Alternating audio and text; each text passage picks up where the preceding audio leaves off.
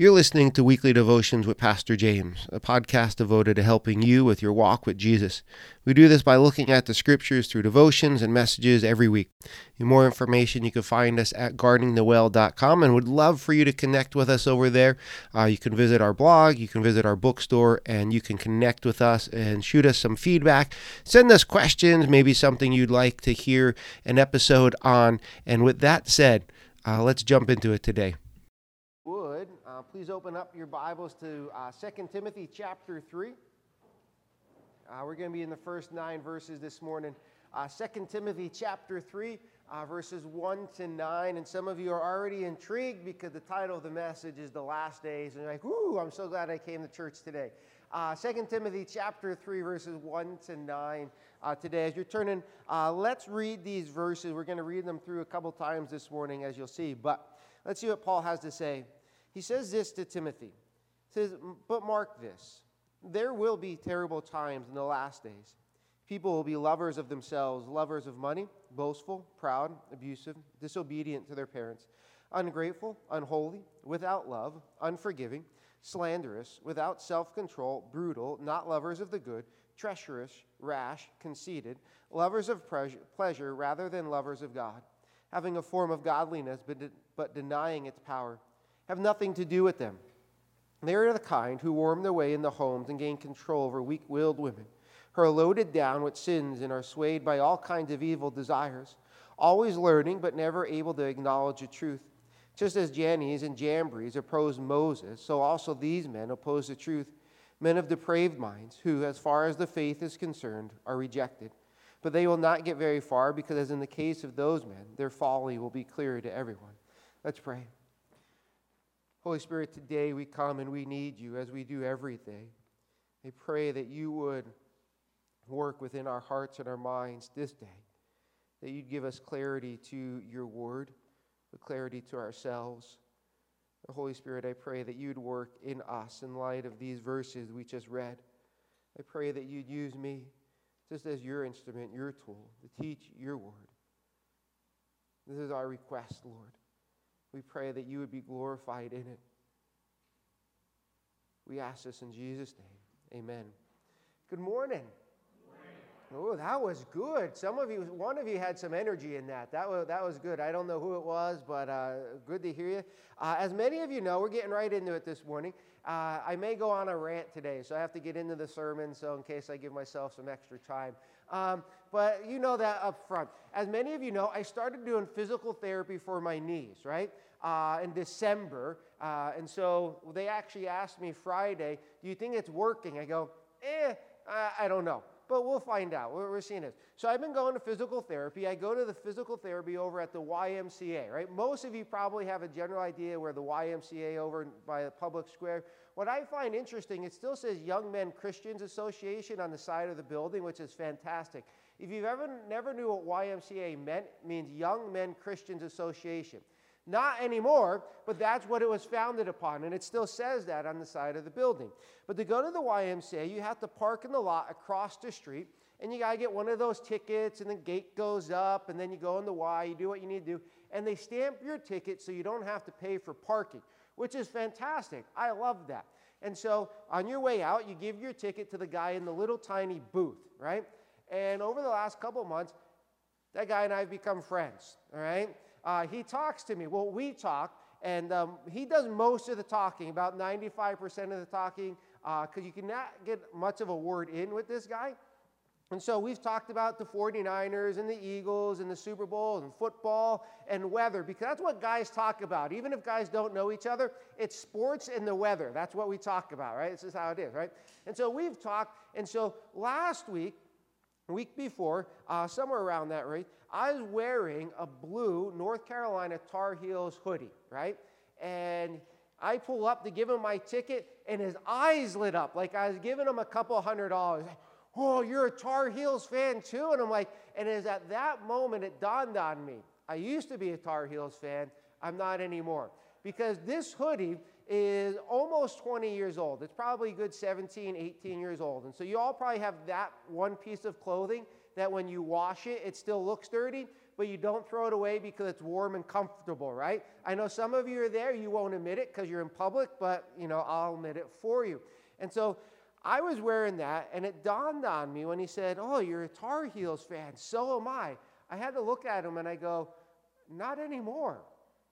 What do you mean? I go, I used to like basketball, but I don't like basketball anymore. Now, I'll play basketball on any given day of the week. I, lo- I love to play basketball, but to watch basketball, I used to watch NBA games. I used to follow NBA. I used to follow college basketball and root for college basketball and know this and that and that. And then I kind of just fell out of love. I lost my love for the game of basketball, at least to watch it. And I want you to keep that in mind. Because this morning, as we move into chapter 3 of 2 Timothy, we come to a very familiar place in this letter that Paul wrote to Timothy. Because Paul is talking about the last days and what it'll be like during the last days. And when it comes to the last days, though, there is something that has been lost. Just as I lost the love of watching basketball, there is something that is lost during these last days that Paul is talking about. And what I want us to get a, grab hold of this morning, what you, I want you to grab hold of this morning is this. It is the lost sign of the last days. Okay? The lost sign of the last days. Well, what is the lost sign of the last days? Well, I'm so glad you asked because we're going to talk about that this morning. Now, I have two points, if you will, this morning. I don't know if they're points, but they're what helped me organize my thoughts this week. And so I'm giving them to you so you could follow along with my Polish way of thinking this week. Because uh, we're actually going to be, uh, we're going to start in the beginning, go to the end, and then go back to the middle. Okay, that's going to be this morning. So that's it's a Polish message this morning. And we have to start here with the people. right? It's verse 1 and literally the first, first word of verse 2. We read there is this Paul says to Timothy, he goes, Timothy, mark this. There will be terrible times in the last days, and then that word, people. We're going to start looking at the people. We have the people and we have the person. Now, we read that verse, and everybody gets all excited. I don't know what it is. When you start talking about the last days, everybody gets ooh all excited right their ears perk up their eyes open up like their hearts start beating a little bit faster it's an amazing thing that happens i actually find it funny everybody's always like pastor what are the last days? What are the last days going to be like? What's going to take place in the last days? And i'm like you can read the bible too right? It's what it, everybody wants to know about the last days. Well i can tell you what the last days are going to be like. You ready? I'm going to tell you. So you got to paint this picture in your head, okay? The last days are going to be like this. The New York Yankees are playing the Philadelphia Phillies in spring training. The Yankees hit a couple home runs in a game. Kansas City Chiefs won the Super Bowl. Eggs, $15 a carton. Gas, almost $4 a gallon in Pennsylvania. But if you go down south, it's a dollar cheaper a gallon. Wonder why that is? Don't know. In America, there's balloons flying all over the place and being shot down. In Pennsylvania, in the last days, you're going to have 60 degree days, and then a 30 degree day, and then another 60 degree day, and a couple days in the 30s in February. It's what it's going to be like. What does that sound like? Now. Sounds just like right now because guess what? It is now. It's right now. The Yankees actually did play the Phillies in spring training yesterday, just so you know if you're confused by that. Ready? You are living in the last days. And some of you hear that and go, I knew it. I knew we were living in the last days. I knew I was living in the last days. But here's a problem with that. You, you, I'm not done yet. People have a misunderstanding when it comes to the last days and what it means. You see, when Scripture uses the phrase the last days, as Paul does here, he says there will be terrible times in the last days. Paul is not talking about the tribulation period. He is not talking about the end of the world, what we always consider to be the last days when we hear the phrase the last days. You and I are in the last days, and no matter your age, you have been living in the last days every single day of your life. That's what people don't realize when it comes to the last days. See, the last days, well, I'll just I'll give you this verse. Hebrews chapter 1, verse 1 and first part of verse 2. The author of Hebrews, he says this In the past, God spoke to our forefathers through the prophets at many times and in various ways. But listen, but in these last days, he has spoken to us by his Son, Jesus. The Bible tells us, makes it very clear, that the last days started when Jesus was born. Some people will say when Jesus, you know, died and ascended, all right? So that's a three year window of time. The last days, according to the Bible, started when Jesus came. And so we have been in the last days for over 2,000 years. And according to the Bible, the last days go from when Jesus came the first time to when Jesus comes the second time. And when Jesus comes the second day, time, that is called the day of the Lord. That when the Bible uses the phrase the day of the Lord, it is speaking about the second coming of Jesus Christ, the battle of Armageddon, the millennium, and you could, you know, the thousand year reign and all that, and you could break that all down, right? But the last day speaks to the time period between the first coming of Jesus and the second coming of Jesus. And so that is the period of time that is considered to be the last days. Now, with that said, there are last days of the last days. Right? So we're in the last days of February, right? So there's going to be the last days of the last days. But the phrase the last days just speaks to this period. Hopefully you got that. So the last days, you're living in them. You always have been. They've been from the beginning when Jesus came, first time, to when Jesus comes the second time. That's the last days. And in that time frame, Paul tells us this because there's going to be terrible times. Now, that shouldn't be a surprise to you. Because we're living in America the last couple of years. We know there's terrible times. That word times does not speak to an hour or 10 hours or anything along those lines. It actually speaks to a season. Like there's going to be terrible seasons during that period of time. And that word terrible, it speaks to wild animals, actually. If you ever seen the ocean all crazy because maybe of a hurricane coming through and just the craziness, the wildness of the ocean, waves going everywhere, that's how that word terrible was used. And so Paul goes, during the last days, there's going to be these terrible seasons. So, what do we do with it? Paul goes, well, I'm going to tell you about these last days.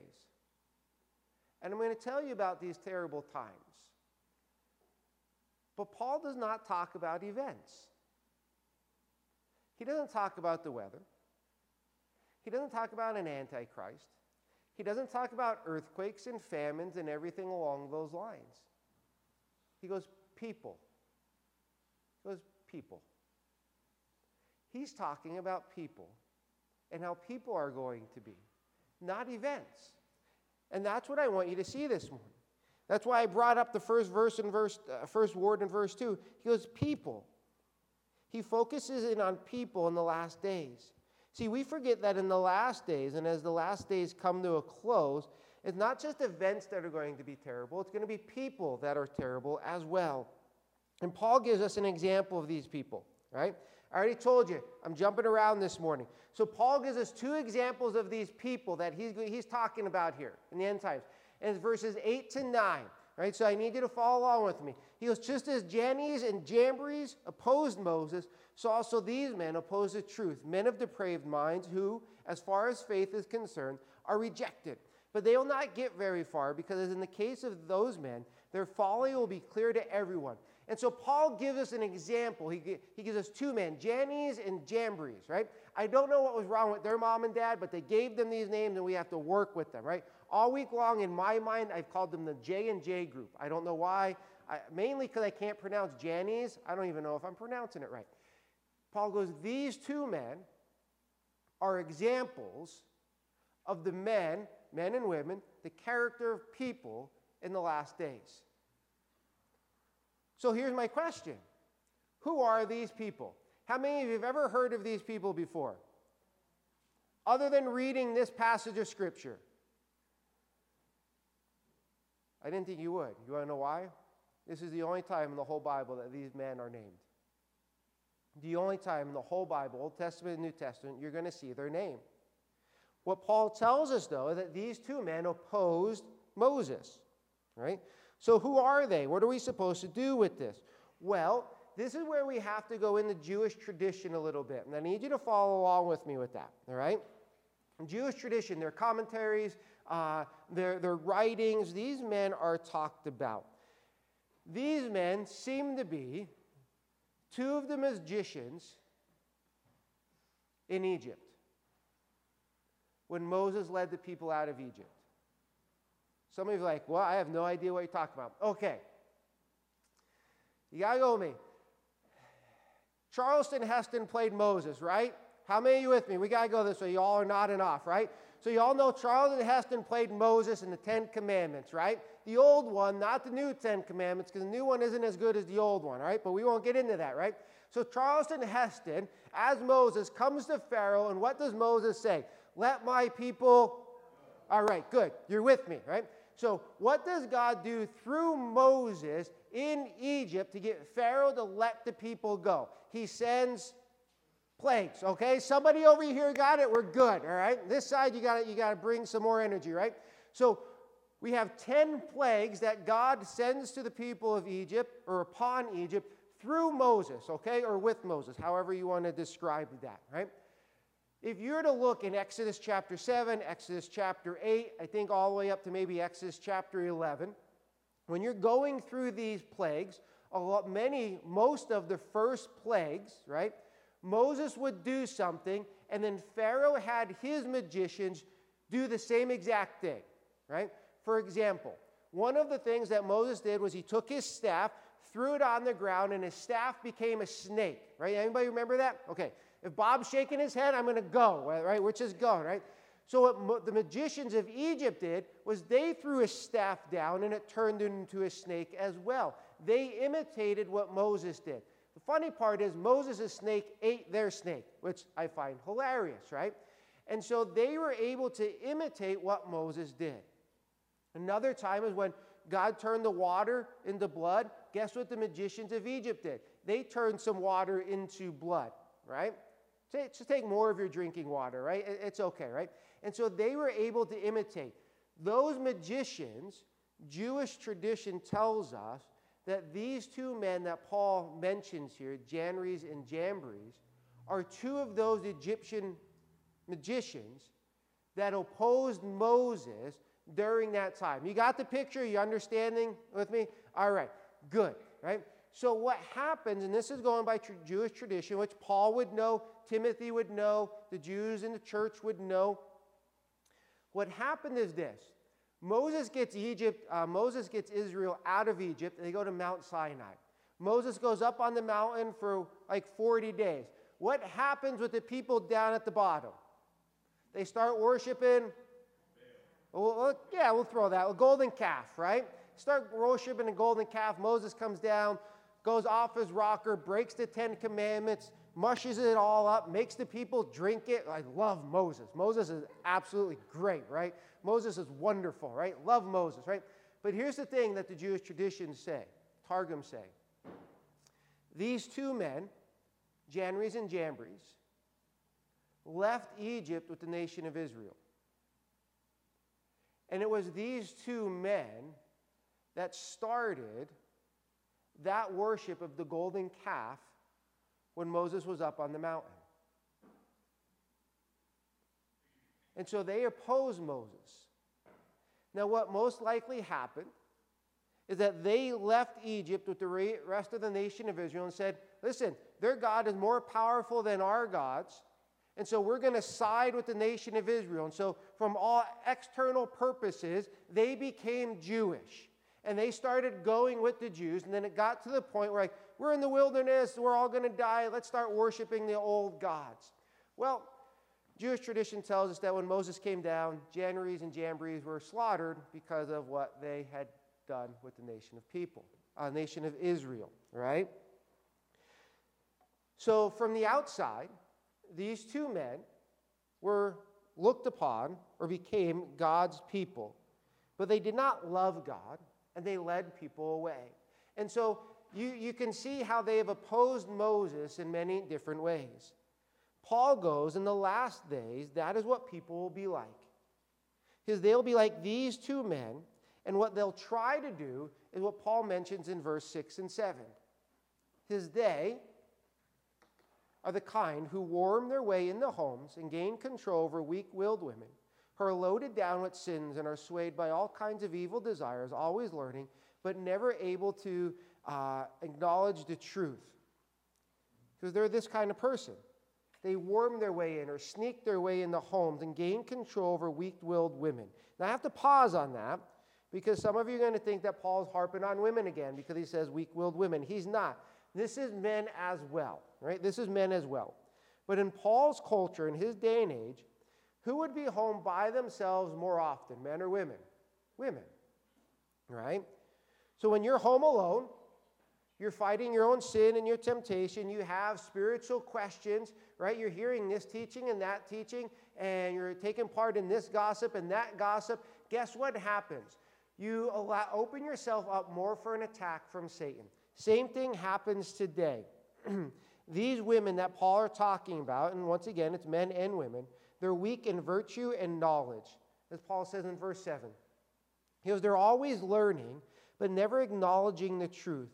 They go from one thing to another thing. Well, I'm going to try this diet. Well, that diet didn't work, so I'm going to go to this diet. I heard about that diet, so I'm going to go to that diet. And so they're always going from one thing and another, and they're leaving themselves open as a target. And so these false teachers do the same thing that Jannes and Jambres did. They insert themselves, and then they start to try to pull people from the Lord and get them to worship someone or something else other than Jesus. And so Paul goes, in the last days, there's going to be people like Jannes and Jambres who have this outer shell, but in reality, they're trying to pull people from Jesus. So, how do we know who these people are? Because I don't want this to happen right? I don't want this to happen to anybody. So, how do you know who somebody is? Well, you, you have to not look at the people, but you have to look at the person. You have to zoom in on the person because the more you get to know a person and their character and their traits and everything about them, you get to know who they are. And so that's when we go back to verses 2 to 4 and we zoom in on the person. Paul says this person, he goes, people in the last days will be lovers of themselves, lovers of money, boastful, proud, abusive, disobedient to their parents, ungrateful, unholy, without love, unforgiving, slanderous, without self control, brutal, not lovers of the good, treacherous, rash, conceited, lovers of pleasure rather than lovers of God. Whew. Did you count all of those? It's 18. 18 characteristics. So, as I read those to you, what time period did that sound like? Right now. Right now. But here's the thing these words have matched every generation. Every generation since Paul wrote them, these words have matched. 18 characteristics. Three minutes on each one this morning. We won't take as long, okay? No laughter. If you don't laugh at my jokes, it just makes the sermon longer, okay? All right, it's just how you should know that by now. Even laugh when they're not funny, all right? Makes me feel better, all right? I'm not going to hit on each one of these 18 because you're all adults, or most of you. You should be able to read that word and go, okay, I have, an, I have a working idea what that is, okay? But I do need to touch on some of these, all right? The first one the very first one is first because from it springs the rest. All right?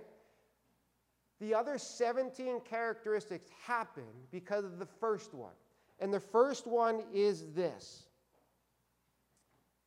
lovers of themselves. First characteristic. This one is the spring that causes everyone after it. Because of this first one, the rest of them happen. You think lovers of ourselves is our culture today? Well, we don't have to argue that. You better believe it. Our culture is all about loving self.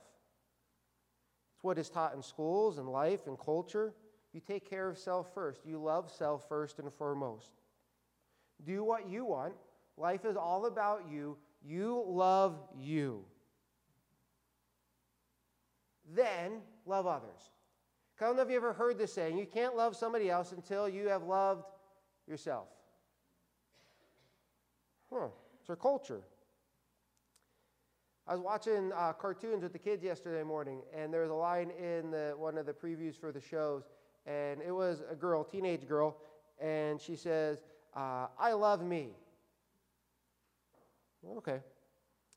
Can I tell you that that thinking is wrong? Loving you yourself first and foremost, it's not just wrong, ready? It's sinful. It's sinful.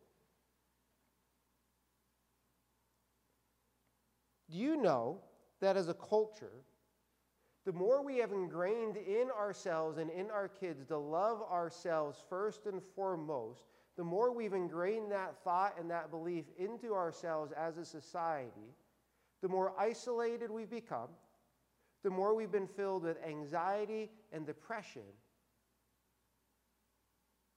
Why is that? Huh. Maybe because it's the complete opposite of what God tells us to do. It's the complete opposite of God and His Word. Because what does God tell us to do? Love God with all of our heart, mind, soul, and strength. God tells us, love Him first and foremost, not yourself. You want to know who loved themselves first and foremost? Satan. Satan loves himself first and foremost. And so we live in a culture that tells us to love ourselves first and foremost. Well, guess who we are imitating? Satan, not God, because God tells us to love Him first and foremost.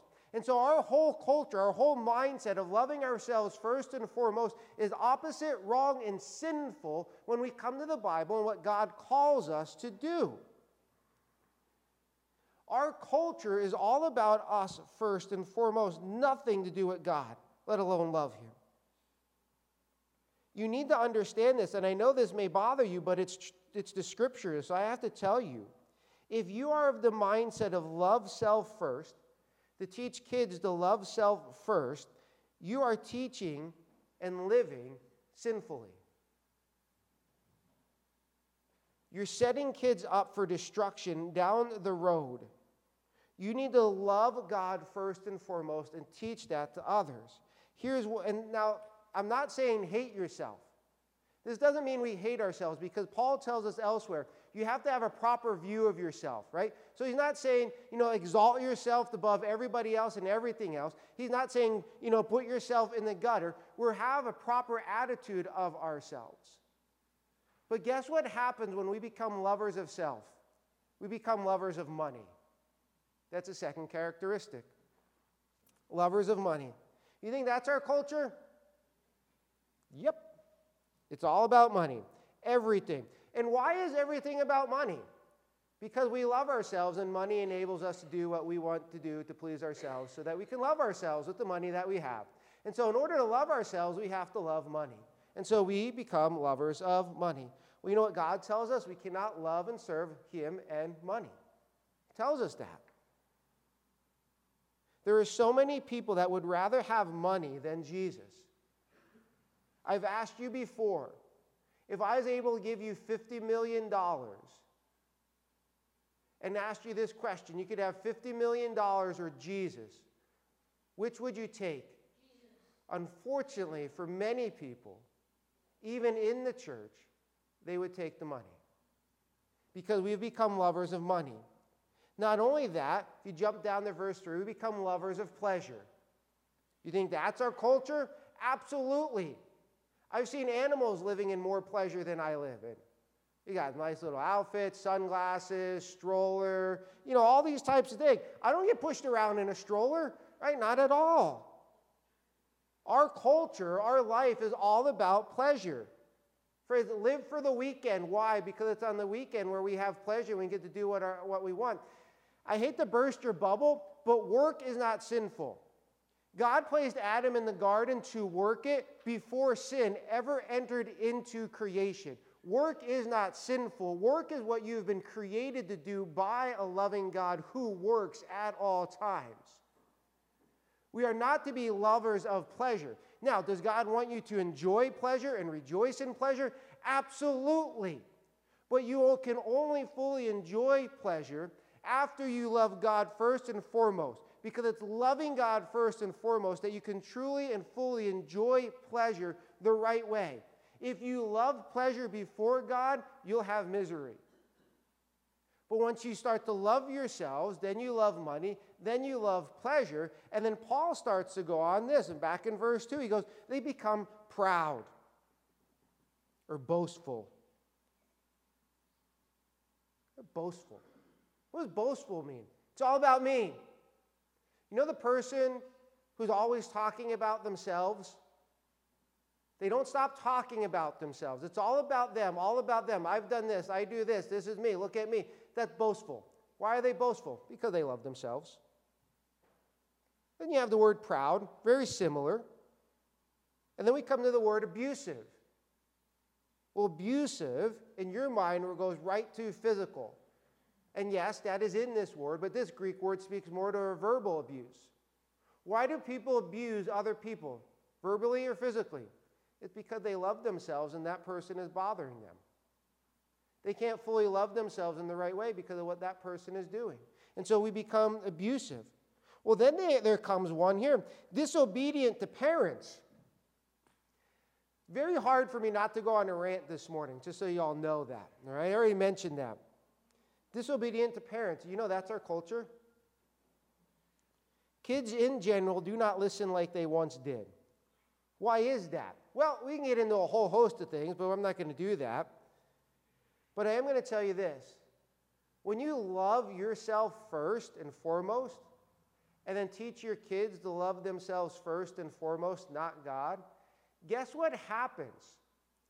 When you tell them not to do something, they're going, but I'm supposed to love myself first. If I can't do that, then I can't love myself first. And so I'm not going to listen to you because I need to love myself first. Does that make any sense to you? That's why kids don't listen. Because everything tells them you have to love yourself first and foremost. And then a parent comes along and goes, No, you can't do that. But I need to love myself. I want to love myself. Everything tells me that I need to be loving myself and first and foremost. And because I love myself, I want to do that. And since you're telling me I can't do that, I'm going to do it anyways because I want to love myself. Congratulations, that's our culture. It's our culture.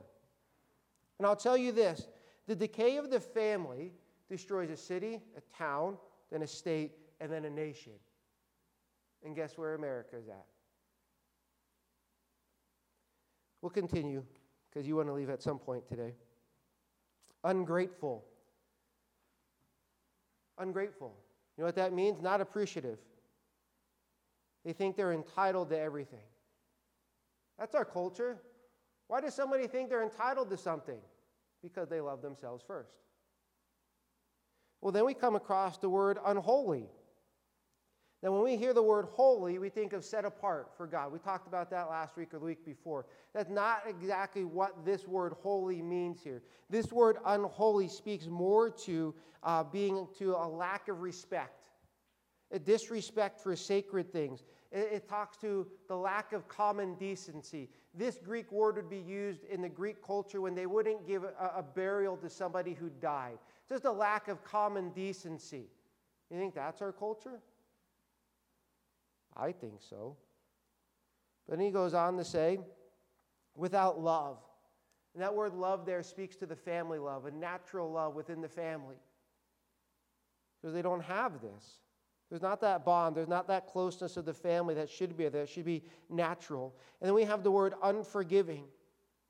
That word unforgiving is not just speaking about somebody who won't forgive other people, it is talking about somebody who they won't agree with anything, they won't compromise on anything.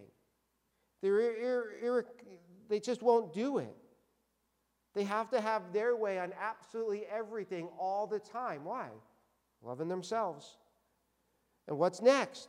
Slanderous. Well, you know what slanderous is. Without self control. You know what that is. Brutal. You know what brutal means. Then you got not lovers of the good. You know what that means. I'm not going to go through all that. You, you have an idea of that. Then we come to the word treacherous.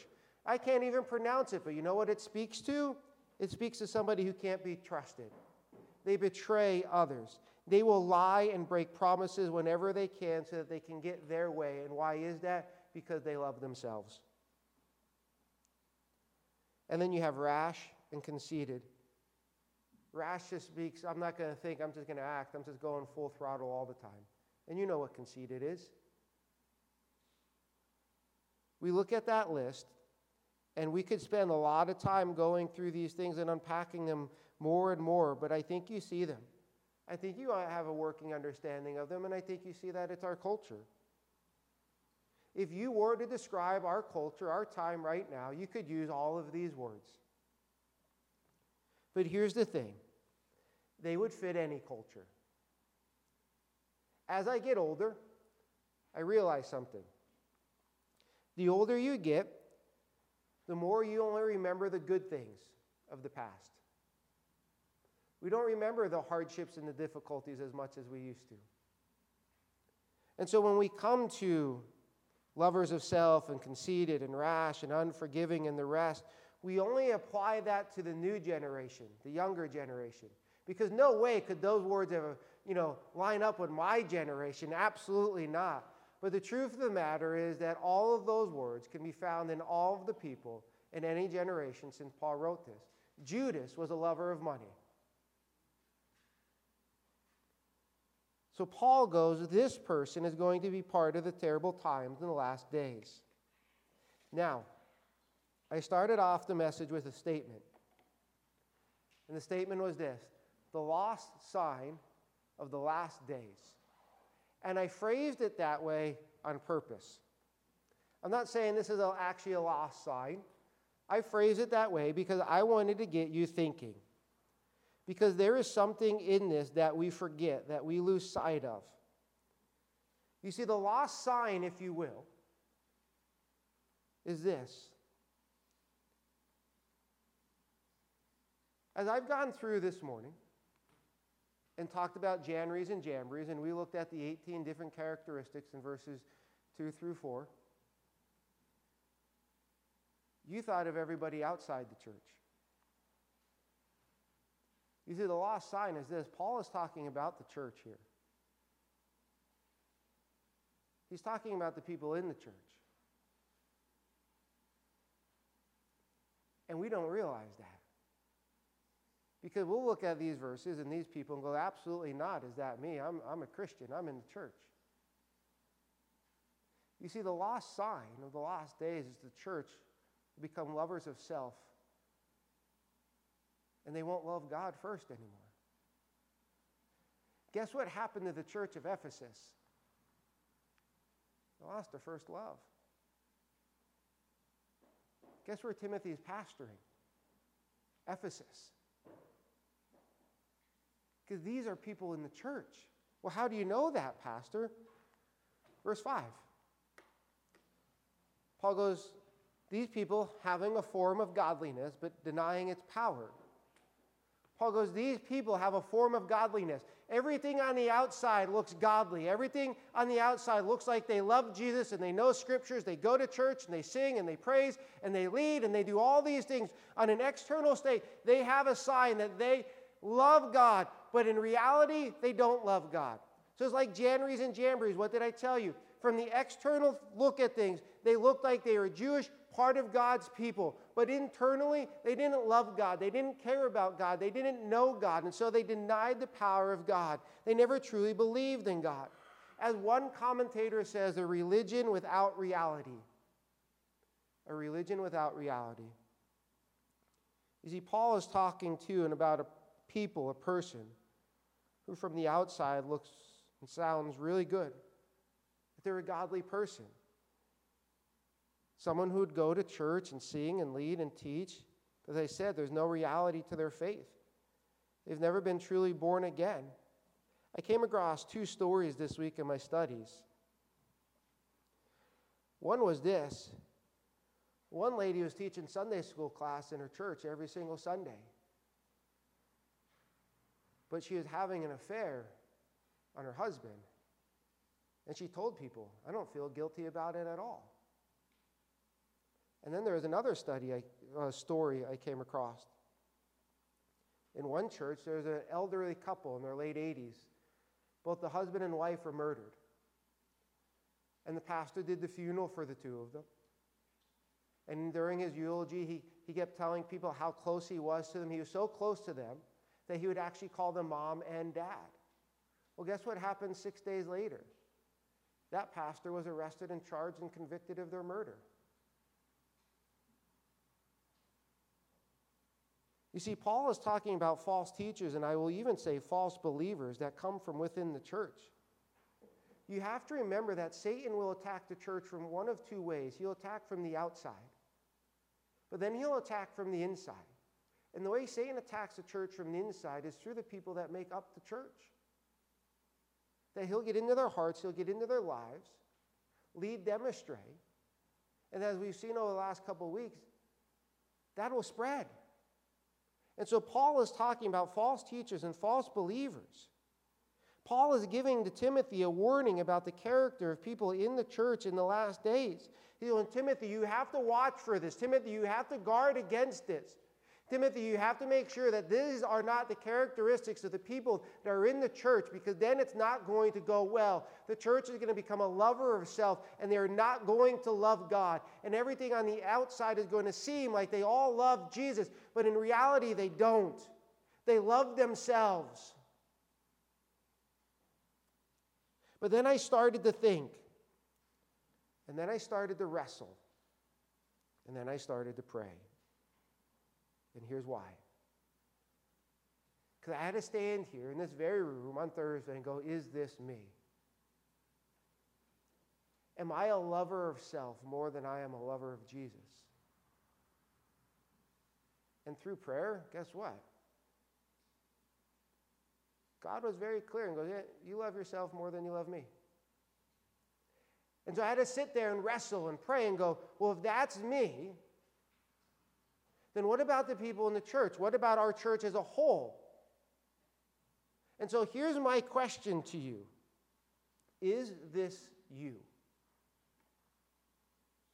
Do you love yourself more than you love Jesus? Do you love money more than you love Jesus? Do you love pleasure more than you love Jesus? Are you in love with the person in the mirror more than you love Jesus? You see, we read these verses and we don't think, oh, that's me. We don't do this. But this is where the scriptures work in our heart like a surgeon's scalpel cutting away, trying to transform and change our lives. This is where God goes, This is where I want to change your life. I want to transform you. We got to cut and get rid of the things that are not right and not godly. And this is where we have to allow Scripture to work within us and allow the Holy Spirit to work on us because that's what God wants us to do. It can't just stay at the surface level. I could easily stand up here and go, Yeah, these are going to be characteristics of people outside of the church in the end times. You all go, Good message. I'll be on the way for that and go home. The Holy Spirit wants to change you. He wants to make you more like Christ. That is what the Holy Spirit does in us. And God uses the word like a knife to cut away the things that are in us and on us that are not good, that are keeping us from Jesus. And so when we come to a text like this, we have to allow the Holy Spirit to work in us. I'm not trying to throw guilt at you, I just admitted to you that it's me. But we have to allow the Holy Spirit. And we have to go, Lord, is it really me? Do I truly love myself more than I love you? And I'll be honest with you, there will be times where you can honestly stand back and go, right now, I love Jesus more than I love myself. But if you're honest, there's going to be times in your life where you have to raise your hand and go, Yeah, I love myself more than I love Jesus right now. And I love money more than I love Jesus right now. And I love pleasure more than I love Jesus right now. And it's in those times where we have to be honest about and go, You know what? It is me. I am the person of 2 Timothy chapter 3. Because what happens is when we start to love ourselves more than God, we become proud and boastful. We disobey parents. We become ungrateful, unholy. We become slanderous. We become the person that Paul is talking about here. And in that, we show our flesh and our sinfulness more than we're showing the goodness and the grace and the love and the gospel of Jesus Christ. It is then that we are on the slippery slope that sends us away from Jesus, then closer to Him. I know this is a hard question, and it's why I left it to the end, but is this you? Is this us as a church? Do you love yourself more than Jesus? If so, let me say three things repent, repent. Repent means change of direction, what your heart, your mind, your attitude, behaviors. Repent of your sin of loving yourself or whatever other sin you noticed in that list that is you, you need to repent of it. You need to come before God and go, Lord, this is me. I confess of it. Forgive me. Help me with it. I'm turning away from it. You need to repent of it. Second is this have nothing to do with them. Well, what do you mean by that? Well, Paul says in the second part of verse 5 says, having a form of godliness but denying its power, he goes, have nothing to do with them. The them there is not the people of the world, because how would we share the gospel of people of the world if we don't have anything to do with them? Paul says pretty much the same thing in 1 Corinthians chapter 5, verse 11, where he's talking about brothers and sisters in the church that are not living a godly life, that they're just allowing sin to take over their lives. Paul says there's nothing to do with them. And so, something I mentioned last week or the week before if you're surrounding yourself with people that do not love Jesus first and foremost, stop surrounding yourself with them and surround yourself with people. And honestly, none of us are going to love God first and foremost perfectly, but that needs to be the strive and the mark and the goal and the aim of our lives. And those are the people that we need to be surrounding ourselves with. And we have to remove ourselves from the people who just want to love themselves and make themselves known more than Jesus. And the third thing is this it's fall in love with Jesus. Fall in love with Jesus. I can't tell you how to do that. Well, I can. But it's so basic, it'll go in one ear and right out the other ear. Study the scriptures and pray. Look for God in your daily life. Rejoice in what Jesus has already done for you. And as you do that, you'll fall more in love with Him. Our culture, our world, does not need to see more people in love with themselves. Our world does not need a church, another church, in love with themselves or with the pleasures of the world. The world needs, the people need, our cities need, our families need people and churches who are desperately in love with Jesus first and foremost, who have been changed by Christ, empowered by the Holy Spirit, living to love Christ, finding pleasure in Jesus, so that the world can see and know and hear that life, true life, forgiveness of sin, and purpose is found nowhere else other than Jesus.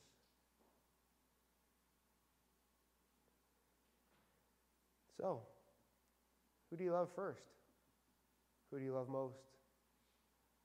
Difficult question, but it's needed. Let's pray. Father God, we give this morning to you. I pray that you would forgive us for loving ourselves first. Forgive us for loving pleasure and money and the things of this world more than we love you, Jesus. I pray that you would forgive us of that sin. I pray that you'd help us to repent of it and turn from it. Help us to fall in love with you, Jesus, so that the world may know you in and through us and that you would be glorified. We give this to you, Lord. We ask this in Jesus' name. Amen.